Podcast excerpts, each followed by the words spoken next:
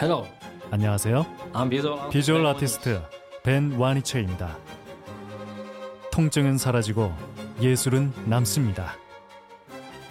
두통, 치통, 생리통엔 한국인의 두통약 개보린 삼진제약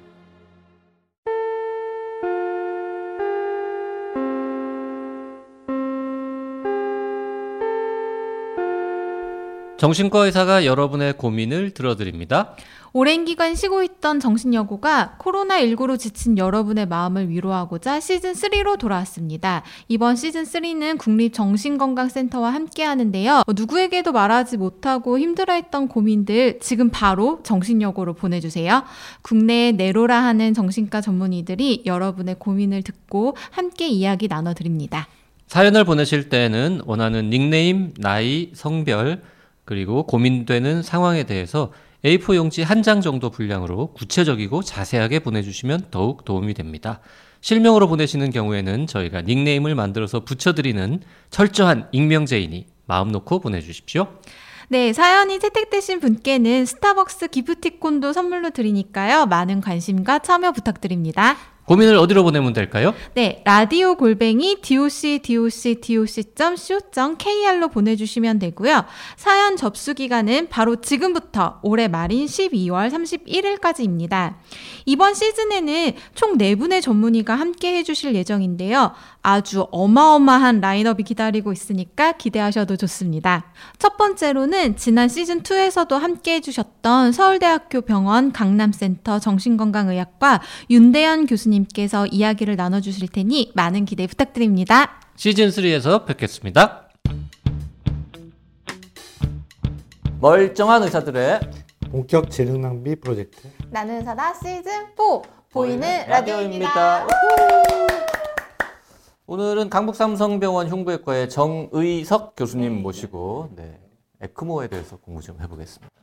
지난 에피소드를 보신 분들은 흉부외과 교수라는데 나가서 수술 얘기도 안 해주고 밤 얘기하고. 1억이냐 막 이러셨을 수 있는데 오늘은 그래서 좀 어, 병원 흉부외과에서 자주 쓰는 기기에 대한 얘기를 좀 해보려고 합니다. 그 전에 저분이 참 그 다재다능하신 굉장히 부러운 네, 어떻게 보면 재수 없는 캐릭터이신 아니 게 네, 그렇지 않아요. 일단 흉부외과 막 의사야.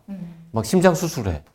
그것만 해도 충분히 지금 어려워 보이는데 어, 글도 잘 써. 그림도 잘 그리세요. 그림도 잘 그린다고 소문이. 음, 음악도 잘하세요. 그리고 또 하나 특허를 여러 개를 갖고 있다 그래요. 특허요. 네. 그 저, 사실은 저 어디 인터뷰 이렇게 보다 보니까 공대를 좀 다니다가 의대를 가셨어요. 사실 이제 공대도 그냥 가고 싶어서 간 건 아니고요.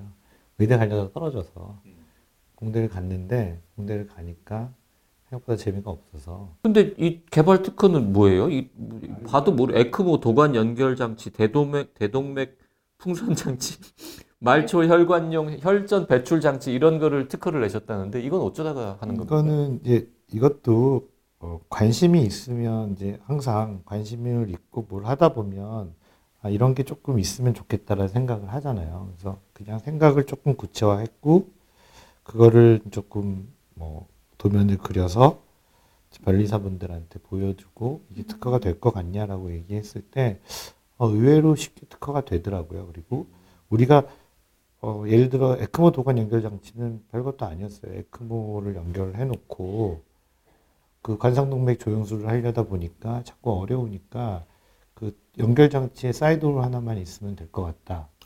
그래서 사이드홀을 어떤 방향으로 어떻게 했으면 좋겠다라고 해서 그림 그려서 봤더니 특허가 없는 거예요. 그래서 특허를 만들었고 그래서 이제 특허를 내서 보니까 아무 저항 없이 쉽게 특허가 됐고요. 아, 그러니까 에크모 장비를 쓰다 보니까 뭔가 불편해서 아, 요 요렇게 고치면 좋겠구만 하고 그 특허를 그쵸. 냈다고요. 예, 그리고 대동맥 풍선 장치도 대동맥에서 그 풍선으로 이렇게 발론하는 게 있는데 그러다 보면은 압력으로 밀리거든요. 밀리지 않게 그러면 도너츠 모양으로 풍선을 만들면 우리가 뭐그 튜브 탈때 네네. 바깥 단단하고 안에는 구멍이 뚫려 있잖아요. 네네네. 그런 식으로 만들면 압력에 밀리지 않겠구나라고 생각해서 뭐 재질이랑 좀 다르게 그랬더니 이것도 특허가 됐고 네. 말초혈관용 배출 장치는 옛날에 지금 많이 안 하지만 혈전 배출 그런 거 시술을 많이 할 때할할때 배출 한 번 할 때마다 이 속에 넣었던 카테터가 빠지거든요. 그래서 그럼 카테터 안으로 넣을 수 있는 장치만 해놓으면 좋을 것 같다 해서 했더니 그것도 특허가 없더라고요. 그래서 뭐 들어도 잘 이해 안 갑니다만 어쨌든 해야 내가 어, 하다 아, 보니 불편해서 그렇죠. 특허를 냈다. 자 어쨌든 에크모를 네. 돌리다가 이게 뭔가 이게 불편하다 해서 특허까지 낼 만큼 에크모를 많이 써봤다는 뜻 아니겠습니까? 네. 에크모라는 게 이제 뭐 메르스 때부터 시작해서 일반 국민분들도 많이 알게 되셨는데 이 에크모를 아무래도 흉부외과에서 가장 많이, 많이 쓰는 하죠. 거죠. 예, 예. 에크모는 좀 뭐 하는 기계입니까? 그냥 쉽게 얘기하면 심장하고 폐의 역할을 대주, 대신 해주는 잠깐 대신 해줄 수 있는 기계라고 생각하시면 돼요. 그러려면 뭔가 몸 안에다 넣어야 될 거고 그러면 가슴 열지 않고 혈관을 찾는데 보통 가장 쉬운 부분이 양쪽 허벅지에 있는 혈관들이거든요. 어.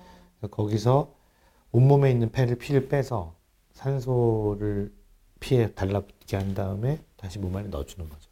그 외에 뭐 수술 같은 거 하는 걸 보면 무슨 막 이렇게 막 돌아가는 기계가 있고 여기에 피가 막 이렇게 해서 다시 들어가고 막 이러잖아요. 그런 그게 거예요? 체외순환기라는 건데 네. 체외순환기는 오래 써봤자 뭐 10시간, 12시간 이 정도밖에 못 쓰는데 그거를 좀 더 간편하고 오래 쓸 수 있도록 개발을 한 거죠. 그게 에크모죠. 에크모예요. 아. 제가 이제 롱롱 타이머고 그 심장 수술방에 들어가 보지 않았겠습니까? 그럼 이제 심장을 수술하려면 그 심장 수술하는 동안은 이제 심장을 멈춰야 되니까 그쵸. 그 이제 피가 온몸에 돌도록 이제 인공 심장 같은 그 기계 이렇게 해가지고 이렇게 뺑뺑 돌아가는 거 그거 봤단 말이에요. 에크모랑 그거는 뭐가 다르냐는 거예요. 아까 얘기한 것처럼 간편하고 오래 쓸 수 있게 만드는 거죠. 저 정맥 피를 깨끗한 동맥 피로 바꿔주는 거는 똑같은 똑같죠. 거고. 예. 네, 똑같은데 심장 수술하다 보면 뭐 불순물 걸러야 되는 여러 가지 장치들, 공기 빼야 되는 장치들, 그다음에 피를 더 줄 수 있는 창고 같은 장치 이런 거는 다 빼버리고 가장 심플하게 만들었고 그다음에 되도록이면 피가 자꾸 몸 밖으로 돌면 뭔가 어 염증 반응 이런 게 나올 거 아니에요. 그래서 그런 걸 최소화하고 그렇게 할 수 있게 아. 그러면은 예전에 있던 기기에서 다른 기능 다 빼고 컴팩트하게 그 피만 이렇게 산소를 붙여서 넣어. 다뺀건 아니고 다뺀 좋게 건 만들고. 좋게 만든. 어, 그러니까 업그레이드 심플리파이. 그 에크모는 어쨌든 가장 중환자한테 쓴다 이렇게 생각하면 됩니까? 그렇죠. 그걸 안 달면 보통 환자가 사망하겠죠. 지금 코비드에도 하루 지금 현재도 한 4, 50명 정도의 환자들이 에크모를 달고 싸우고 있는데 그 환자들이 에크모를 안 달면 어, 바로 사망하거나 며칠 안에 사망하겠죠. 그러니까 에크모가 없으면은 며칠 안에 사망하실 분한테 에크모를 달아서 심장과 폐를 좀 쉬게 하면서 쉬게 하면 회복할 예, 수 있는 그렇죠. 기회를 드리는 길면 며칠까지 씁니까? 100일 넘게 돌리는 분도 있고요. 어, 이번에 코비드 때도 110일 넘게 에크모를 돌려서 폐 생존을 시킨 다음에 이제 보통 보통 그렇게 생각하면 연명 치료라고 생각하잖아요. 뭐 그걸로 끝이야. 괜히 왜 해? 근데 어, 그런 분들 중에 폐이식해서 생존해서 집에 가신 분들이 있어요. 그러니까 아. 네. 하, 그런 에크모를 돌리지 않았으면 사망을 하셨을 분들이 에크모 덕분에 소생하실 수 있는 그렇죠. 그래서 거군요. 원칙적으로는 아주 오래 돌릴 수 없는 기기긴 하지만 이제 과학의 발달과 의학의 발달과 어, 의료진의 피와 땀으로 어, 그렇게 오래까지 해서 살아나는 환자가 생기죠. 그 에크모를 돌릴 때는 그 인력도 조금 더 필요합니까? 보통 중환자실 환자 케어보다? 필요하죠. 그 일단 의료진도 있어야 되고 예를 들어 지금 가장 현안인 코로나 환자를 본다면 어, 의사가 있어야 되고 또 호흡기 내과 선생님, 감염내과 선생님도 같이 봐야 되고 그거를 24시간 동안 그 우주복 같은 거 입고 들어가서 교대로 봐야 되는데 그 들어가면 오래 못 있잖아요. 그러니까 서너 시간마다 또 바꿔줘야 되고 그런 사람들만 해도 한 환자당 몇 명씩 들어가고 그 다음에 그 체외 순환이라고 하거든요. 그래서 그 흉배과 영역에는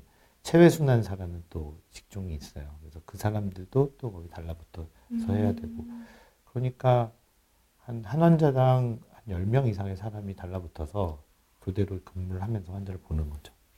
그 많은 분들이 이제 신장 투석은 알고 계시잖아요. 혈액 투석. 그럼 이제 그것도 투석도 이렇게 더러운 피를 뽑아가지고 깨끗하게 만들어가지고 다시 넣는 거잖아요. 에크모랑 신장 투석기는 어떻게 달라요? 신장 투석기는 쉽게 얘기하면 걸음 종이 같은 거죠. 그래서 음. 나쁜 거를 걸러내고 피를 보내는 거고 에크모는 그게 아니라 정맥 피를 피가 산소가 지나가는 멤브레인 막을 통해서 지나가면서 산소가 붙어서 이제 몸에 들어가는 거죠. 그러면 동맥으로 가면 거기에 이제 엔진처럼 동력을 주면 그 몸의 혈압을 유지시킬 수 있고 정맥으로 가면 정맥을 통해서 다시 폐로 가서 온몸으로 가서 폐의 역할을 대신해 주는. 그러니까 신장 투석할 때는 그냥 피를 뽑았다가 자연스럽게 슬쩍 넣어주면 네. 그 불순물만 제거된 깨끗한 피가 들어가는 건데 이거는 산소를 집어 넣어서 그럼 온몸을 돌게 하려면 센 압력으로 넣습니까? 그렇죠. 센 압력으로. 그러니까 혈압에 준하는 압력이 나오는 거죠. 120에 80 이런 압력으로 예, 넣어줘. 그러니까 120에 80이 아니라 일정한 압력, 어, 평균 혈압 얼마로. 알든 말든. 아. 네. 어렵죠. 음. 보통 얼마만큼의 중환자들이 음? 제가 환자들, 보호자분들을 만나면 그러면 저는 이제 냉정하게 이렇게 얘기 드려요. 100명의 환자가 있으면 그 중에 50% 정도는 에크모를 뗄 수 있다. 그러면 50%는 못 떼고 사망하는 거죠. 아 절반. 그리고 50% 환자 중에 그 중에 또 50%가 생존해서 어, 일상생활로 돌아갈 수 있다. 그러면 처음에서 100% 중에 25% 정도가 생존할 수 있다. 특별한 일 없이. 뭐 50%는 돌아가시고 25%는 일상으로 회복이 가능하다면 나머지 25%는 어떤 겁니까? 아까 얘기한 것처럼 에크모는 띄어서 혼자 독자적으로 생존이 가능했는데 집으로 돌아가는 기간 동안 사망하시는 거죠. 다른 문제가 또 네, 생겨서. 네. 25%가 완전히 일상으로 돌아온다 하니까 되게 낮은 것처럼 보이지만 에크모가 없었으면 100%다 돌아가실 분들이니까 25%라도 살리는 25%에서 50% 사이 확률을 그 1% 올리려고 이제 그 많은 의료진이 노력하는 거죠. 우리나라 근데 에크모 장비가 좀 몇 부족하다. 대나 있습니까? 지금 우리나라에 400대 정도 있어요. 400대가 조금 넘- 넘게 있고 저희가 흉배과 학회에서 이거를 계속 집계를 하고 질병청이랑 같이 협조해서 얘기를 하는데 400대 정도가 있는데 인구당 에크모 비율은 거의 제- 전 세계에서 제일 높아요. 서울에 몰려 있습니까? 이것도? 서울에 몰려 있을 수도 있고 또 환자가 어느 지역에 확 발생하면 딴 지역에 있는 에크모는 어, 실제로는 사용 못하게 될 수도 있고 그러니까 뭐 예를 들어 예전에 대구에 많이 코로나가 많이 발생했을 때 어, 서울에는 에크모 쓸 일이 많지 않죠. 근데 그 지역은 에크모도 모자라고 그거를 운영할 수 있는 의료 인력도 모자라고. 그 에크모 저희 A 병원에 있는 거를 떼가지고 B 병원으로 옮겨서 쓰고 이런 것도 가능합니까? 정- 작년에 정부에서 58대를 사줬거든요. 그래서 그 58대 중에 일부를 A병원에서 있는 거 안 쓰는 정부 장비를 딴 병원으로 이송을 해요. 필요하다 그러면. 그래서 지금 어, 9번인가 이송했고 그걸로 혜택 받은 환자가 한 10명 좀 넘어가고 있어요. 제가 저번에 어디 다른 흉부외과 선생님 만나서 얘기 들어 봤는데 그 에크모라는 거를 이제 많은 분들이 알게 돼가지고 환자분이 이제 돌아가실 것 같다 뭐 이런 얘기를 하면은 그냥 꽤 많은 분들이 에크모를 달아주세요라고 얘기하는데 에크모를 달 수 없는 경우도 많다고 하던데요. 그런 설명을 조금 해주시죠. 너무 나이가 많으신 분들은 사실은 결과가 안 좋은 걸로 돼 있고 그 다음에 에크모라는 기계가 기, 어, 인공 기계로 돌아가야 되니까 헤파린이라는 약을 써요 출혈을 하는 약. 이거. 근데 그 출혈을 만드는 약을 쓰는데 그러면 이제 예를 들어 가벼운 뇌출혈이 있던 분들이 에크모를 돌아가게 되면 더 출혈이 나- 일어나게 되죠. 그래서 그런 경우에는 적절하지 않은 걸로 돼 있고 또 뭐, 또 아까 말씀하신 것처럼 너희가 너무 나이가 많거나 아니면 어, 말기암 환자에는 어, 저희 생각하고는 좀 다른데 이제 권고 사항으로 하지 말아라라는 이야기도 좀 있습니다. 어쨌든 심장과 폐를 잠깐 쉬게 하면은 그 다음에 뭔가 기대할 수 있는 게 좀 클 때 그럴 때 쓰자라는 거겠네요. 클 때는 아니고 흉부외과 의사들은 어, 어떤 경우에도 포기를 하지 않는 사람들이 대부분이거든요. 그래서 최후까지 해보려는 경우가 있죠. 오늘 강북삼성병원 흉부외과의 정의석 교수님하고 에크모와 관련된 얘기 나눠봤습니다. 고맙습니다. 감사합니다.